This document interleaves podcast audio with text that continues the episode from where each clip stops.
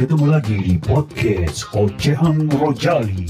Ada cerita keseharian, puisi, kejengkelan dan keamarahan, ada juga kerinduan dan cinta. Yuk kita ikuti episode kali ini. Yogyakarta memang istimewa. Banyak cerita tentang bagaimana seorang patah hati dan kemudian mencari ketenangan dan kedamaian di Jogja. Jogja memang menjadi jawaban dari kepedihan hati, lukanya jiwa, Yogyakarta dengan atmosfernya yang berisikan kesederhanaan, penerimaan terhadap semesta, dan syukur yang tidak berkesudahan. Jogja memang istimewa, sangat istimewa. Dari kisahku juga demikian. Setelah cerita-cerita yang sedih termanipulasi oleh pilihan hati, tetapi tentunya kita tidak bisa tenggelam dalam kepedihan itu. Kita tidak bisa diam dan tidak berbuat apa-apa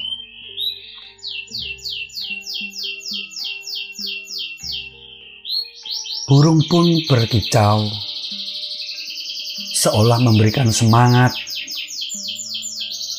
untuk memulai kehidupan ini tanpa untuk menghentikan kehidupan ini. Jogja memang istimewa. Kadang kulihat ketika kepatahan hati menjelma menjadi seni dan karya-karya seni yang luar biasa. Lukisan-lukisan yang menceritakan kondisi dan situasi batin senimannya. Di Jogja ku sadari bahwa ada banyak sapaan, ada banyak kepedulian, ada banyak ajakan untuk lebih menerima kehidupan ini. Di Jogja ini, aku mendapati bahwa di setiap kepatahan hati dan kesakit hatian selalu ada sisi baiknya. Bahkan tidak perlu menangis ketika di sini, karena ada sapaan senyum dan ajakan untuk tertawa yang membuat hati ini semakin bertambah sadar bahwa sakit hati itu tidak perlu. Yang perlu adalah membawa kehidupan ini dalam kebahagiaannya sendiri. Masih banyak dari mereka yang memberikan contoh dalam puisi-puisi yang memberikan contoh dalam lukisan-lukisan, yang memberikan contoh dalam patung-patung yang indah, karya-karya seni yang menjadi sumber inspirasi dan pembagian inspirasi yang positif. Buat apa bila ada seseorang yang telah menyakiti kita? memanipulasi kita, membohongi kita tak henti-hentinya, harus bertahan.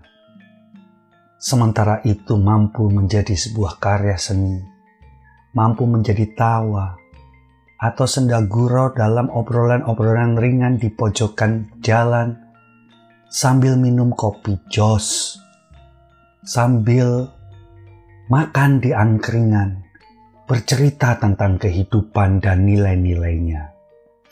Di situlah pembelajaran yang semakin nyata yang membuat kita mampu bangkit kembali.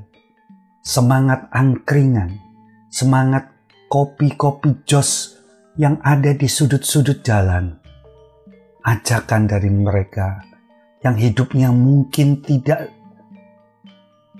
berkecukupan, tapi mereka masih mengundang salah satu teman-temannya dengan gembira, dengan bahagia, dan duduk bersama berbagi cerita dan kisah, di mana inspirasi menjadi bahan bakar untuk move on, bergerak lagi, bergerak lebih maju. Buat apa susah?